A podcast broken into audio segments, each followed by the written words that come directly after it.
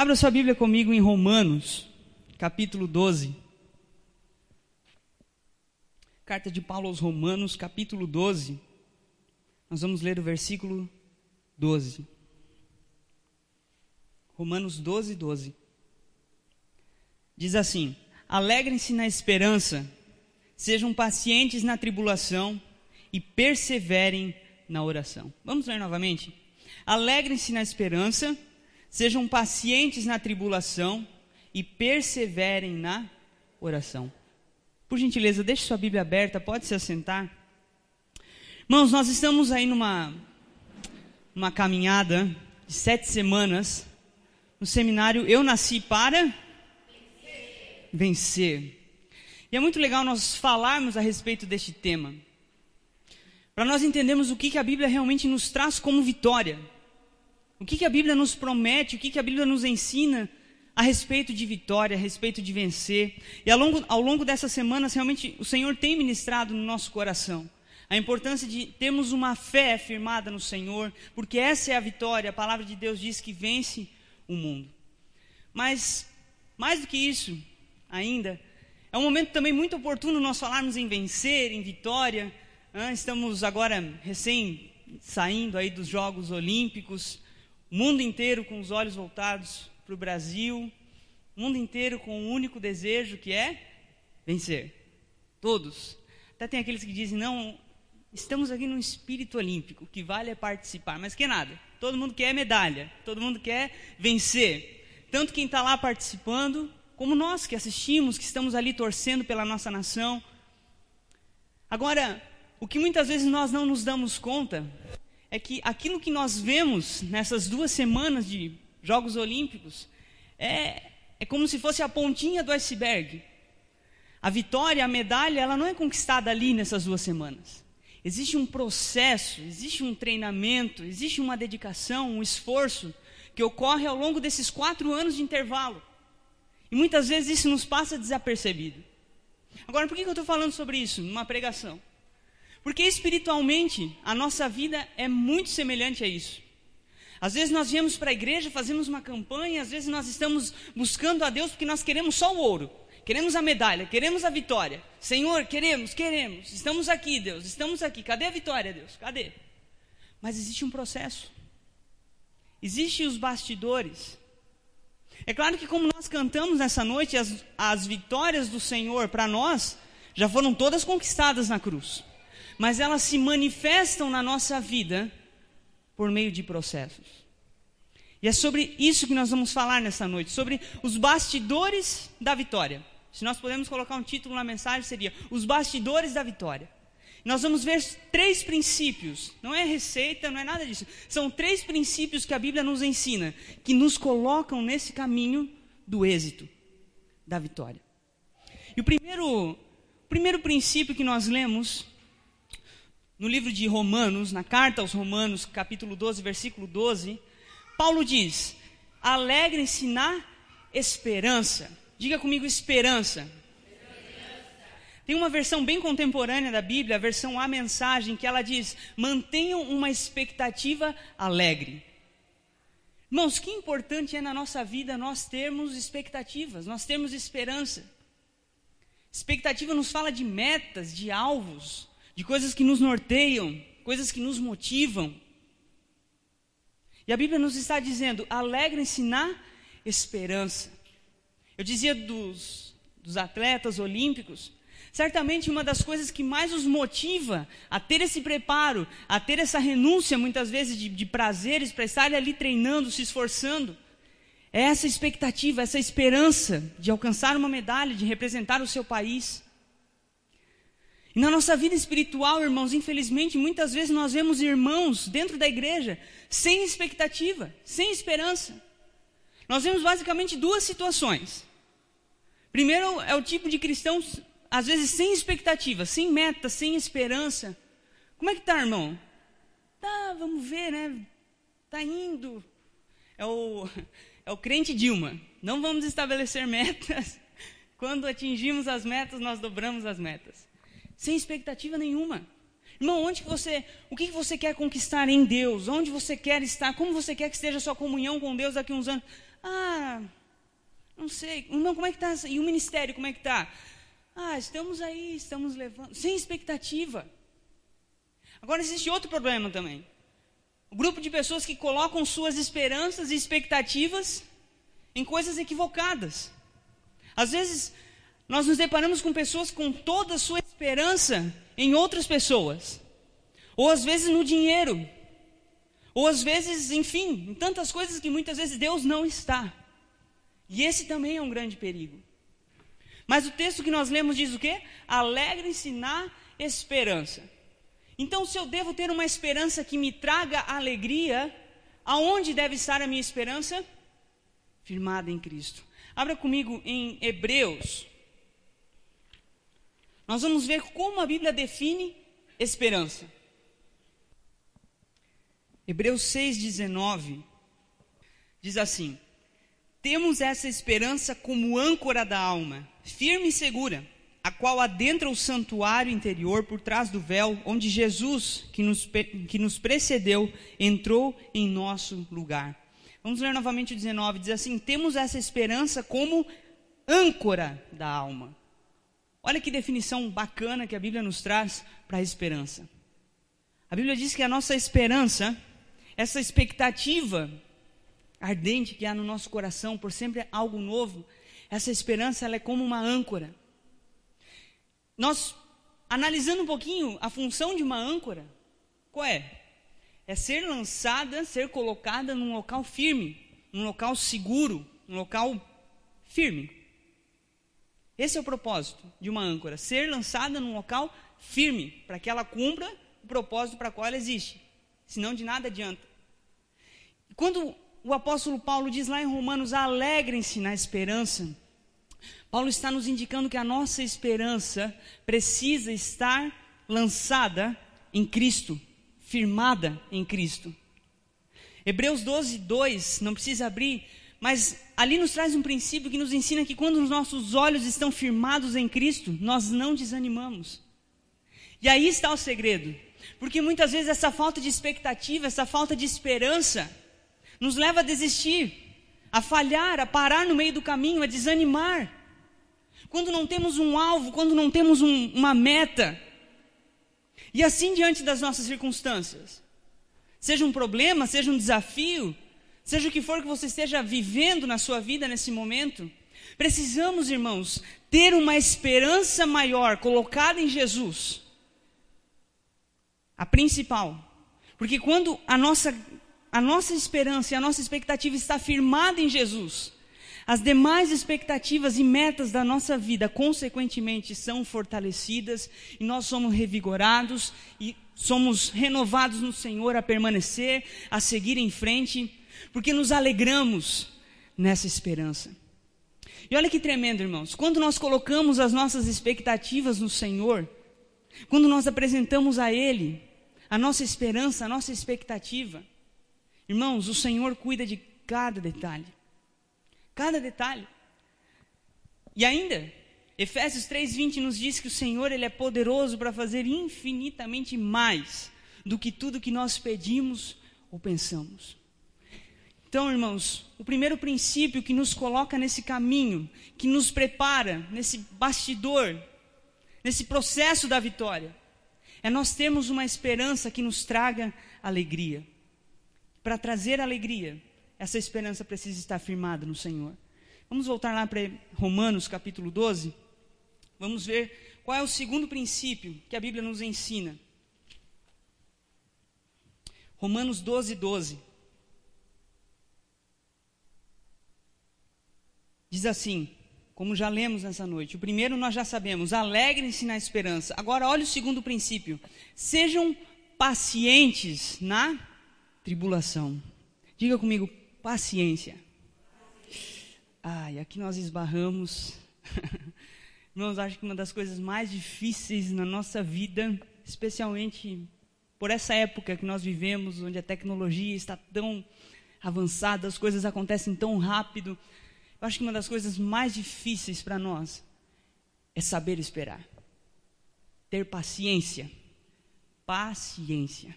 Olha para o irmão que está do seu lado. Diga, irmão, paciência. Que desafio! E a Bíblia nos diz o quê?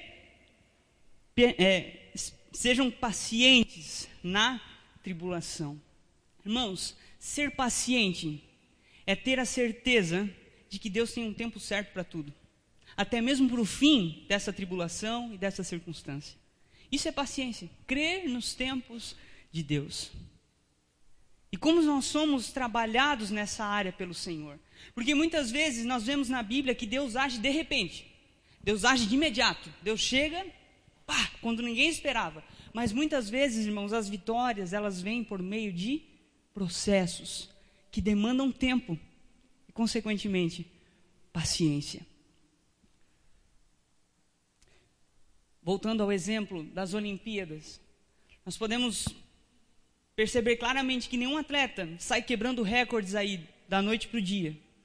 Existe um processo, existe uma dedicação, existe paciência. Certamente ele errou muitas vezes, certamente ele falhou muitas vezes, certamente muitas vezes ele pensou em desistir, pensou que não ia chegar, mas a paciência, o crer no tempo de Deus, nos leva a alcançar aquilo que o Senhor nos prometeu. Sabe, irmãos, uma, um alento que nós podemos ter em relação a isso é que a paciência não depende de nós. Como assim? A paciência é um fruto do Espírito. Longanimidade.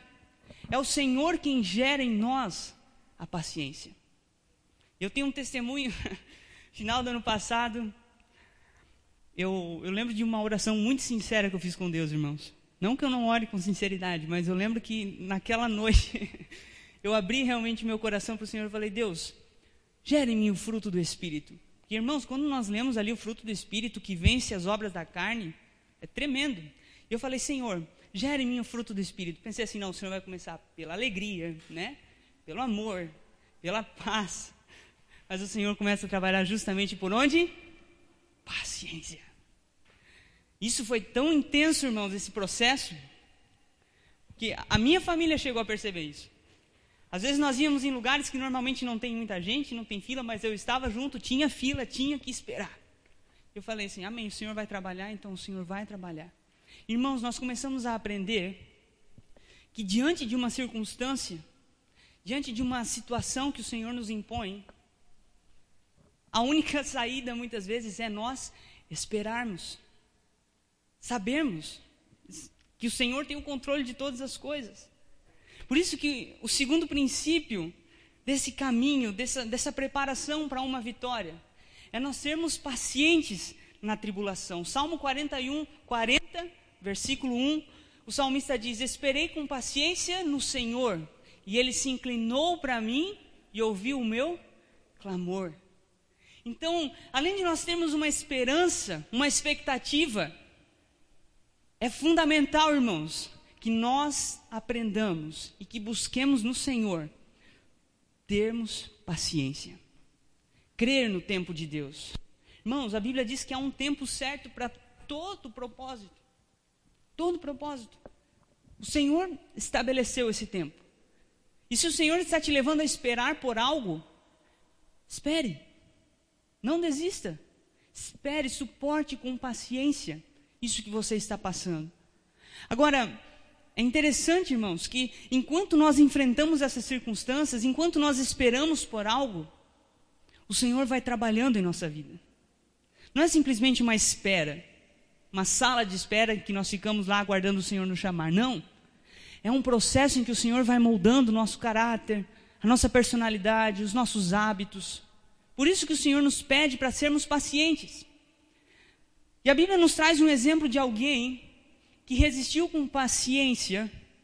E eu quero extrair nessa noite alguns princípios também dessa história, por que, que nós devemos ser pacientes. Abra comigo em Daniel, lá no Antigo Testamento. Nós só vamos dar uma passada, não vamos nos ater em detalhes. Daniel capítulo 3. Daniel 3, do 22 ao 25. Diz assim: A ordem do rei era urgente e a fornalha estava tão quente que as chamas mataram os soldados que levaram Sadraque, Mesaque e Abednego. E estes caíram amarrados dentro da fornalha em chamas. Mas logo depois o rei Nabucodonosor, alarmado, levantou-se e perguntou aos seus conselheiros: Não foram três os homens amarrados que nós atiramos no fogo? Eles responderam: Sim, ó rei. 25. E o rei exclamou: Olhem, estou vendo quatro homens desamarrados e ilesos andando pelo fogo. E o quarto se parece com um filho dos deuses. Irmãos, essa é uma história bastante conhecida. Mas eu quero chamar a sua atenção para um detalhe que muitas vezes nos passa desapercebido nessa história. Nós sabemos que apareceu um quarto homem ali. E essa é a primeira lição que nós podemos tirar. Quando nós suportamos com paciência, nós podemos ter a certeza de que Jesus está conosco. Não estamos sozinhos. Se o Senhor nos leva a esperar por algo, a passar por uma circunstância, por uma tribulação, podemos ter a certeza de que Jesus está conosco. Agora, observe nessa história. A Bíblia diz que eles foram amarrados e lançados na fornalha. E diz também que depois, quando eles saíram da fornalha, que o rei ficou espantado com um quarto homem, eles não tinham nem cheiro de fumaça. Porém, porém, aquilo que os amarrava sumiu, pegou fogo. Olha que lição, irmãos, a Bíblia nos ensina.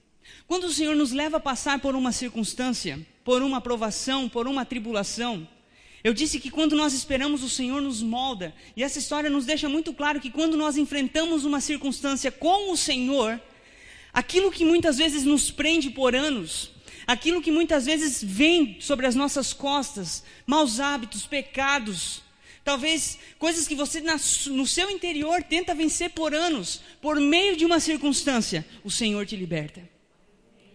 Por isso que você não apenas vai numa fornalha, você não apenas passa por um momento de tribulação, mas por meio deste processo que você espera com paciência, o Senhor vai te limpando, o Senhor vai cortando essas amarras que muitas vezes estão sobre a sua vida por anos. Por isso, irmãos, vale a pena perseverar. Vale a pena esperar com paciência, porque Jesus está conosco. Segundo, nenhum mal nos sucederá. Esses três jovens suportaram aquilo ali com paciência e nenhum mal os aconteceu. E o terceiro, através das circunstâncias, situações que nos prendem são removidas. Irmãos, que tremendo é isso. E assim nós vamos caminhando, assim nós vamos nos preparando para sermos vencedores. Vamos voltar lá para ver o terceiro princípio, Romanos 12, 12.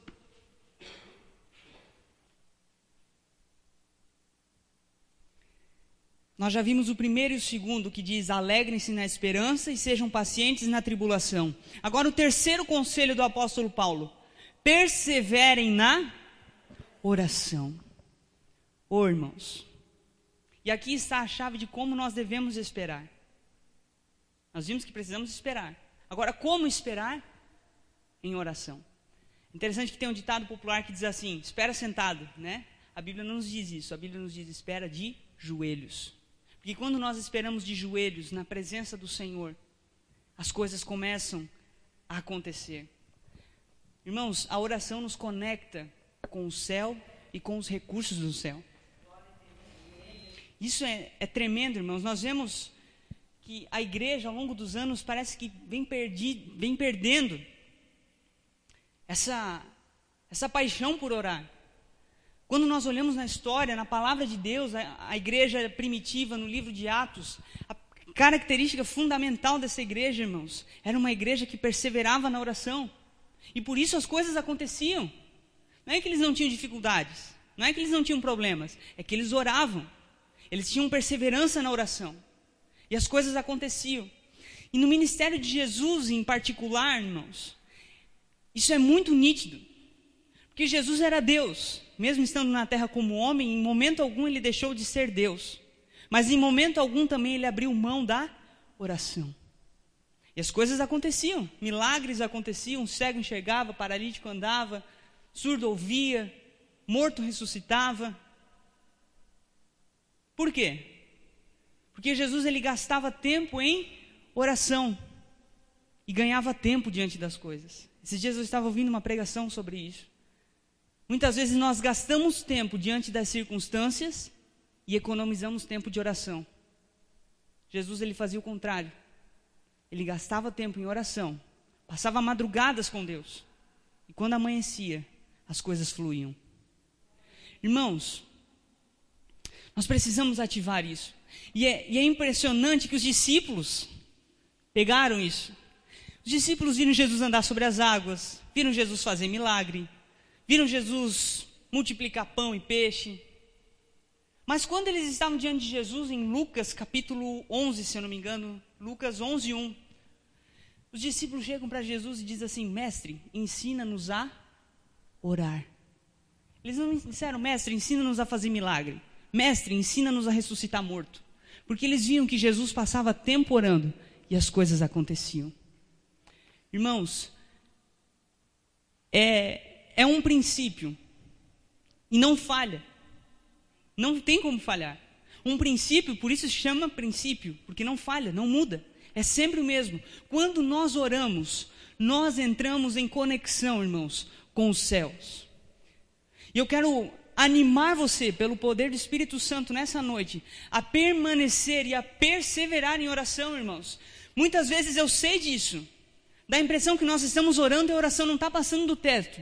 Dá a impressão que nós estamos falando só conosco mesmos. Mas o Senhor está ouvindo cada oração. Irmãos, nós precisamos transformar preocupações em oração. Nós precisamos transformar lágrimas em oração. Porque aquilo que muitas vezes nós não conseguimos expressar, ou aquilo que muitas vezes um, uma outra pessoa não pode interpretar daquilo que eu estou sentindo, daquilo que eu estou passando, o Senhor conhece, o Senhor sabe. E o Senhor ouve. E principalmente, no devido tempo, Ele responde. Ele responde. No início do ano eu vi uma ilustração muito tremenda a respeito da oração. Nós podemos aprender isso com a águia. Pense numa águia. Eu estava lendo sobre isso, não fui pesquisar é, profundamente, apenas a, a, ilustração trazia isso. Amém?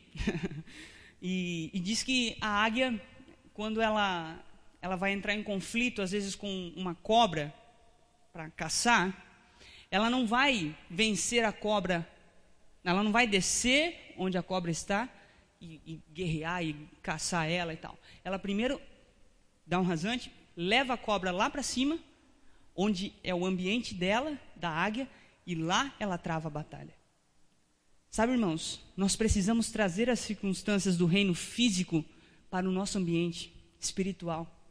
Tem muita gente querendo vencer na vida, querendo vencer as situações pela, for pela força do próprio braço.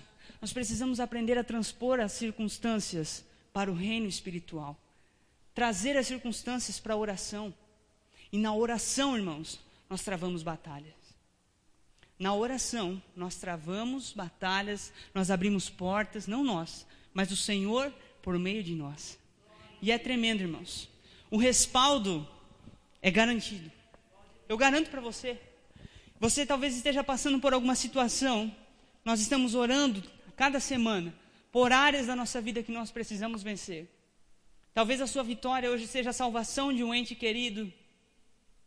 Talvez a sua, salva, a sua vitória hoje seja a libertação de alguém, ou mesmo sua, de alguma situação, de algum vício, de algum pecado. Talvez a sua vitória aqui hoje seja uma vitória na área financeira ou ministerial, não sei. Mas a Bíblia nos traz, irmãos, esses três princípios, que, como eu disse, atuam no processo que nos conduzem à vitória ter uma esperança firme, ter uma, uma expectativa firmada no Senhor, que não nos decepciona e que nos motiva, que nos impulsiona, que não nos deixa desanimar. Às vezes as pessoas elas começam as coisas e terminam por essa falta de esperança, por essa falta de expectativa. Mas a partir dessa noite, em nome de Jesus, coloque a sua expectativa, as suas esperanças, as suas metas até mesmo, na presença do Senhor. Mostre para Ele Fale para Ele, diga: Senhor, cuida disso para mim. E o Senhor vai te respaldar com ânimo, com força para você continuar.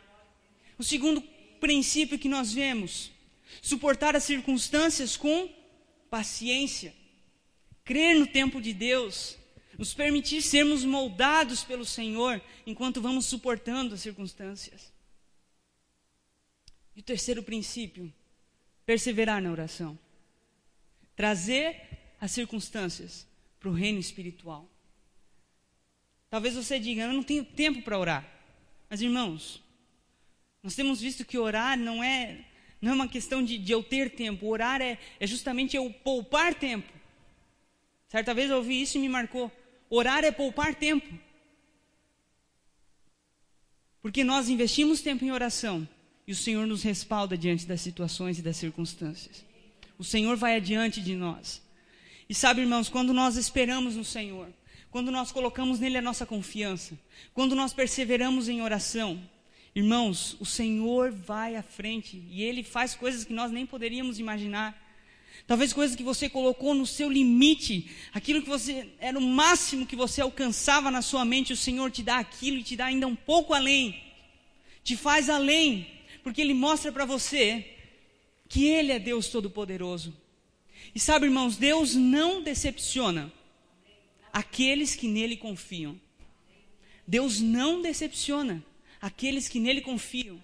Deus pode talvez não responder exatamente do jeito que você quer, mas se você confia no Senhor, você será surpreendido por Ele. E eu digo, irmãos, por experiência própria isso, para a glória do Senhor, mas por experiência própria. Vamos nos colocar de pé.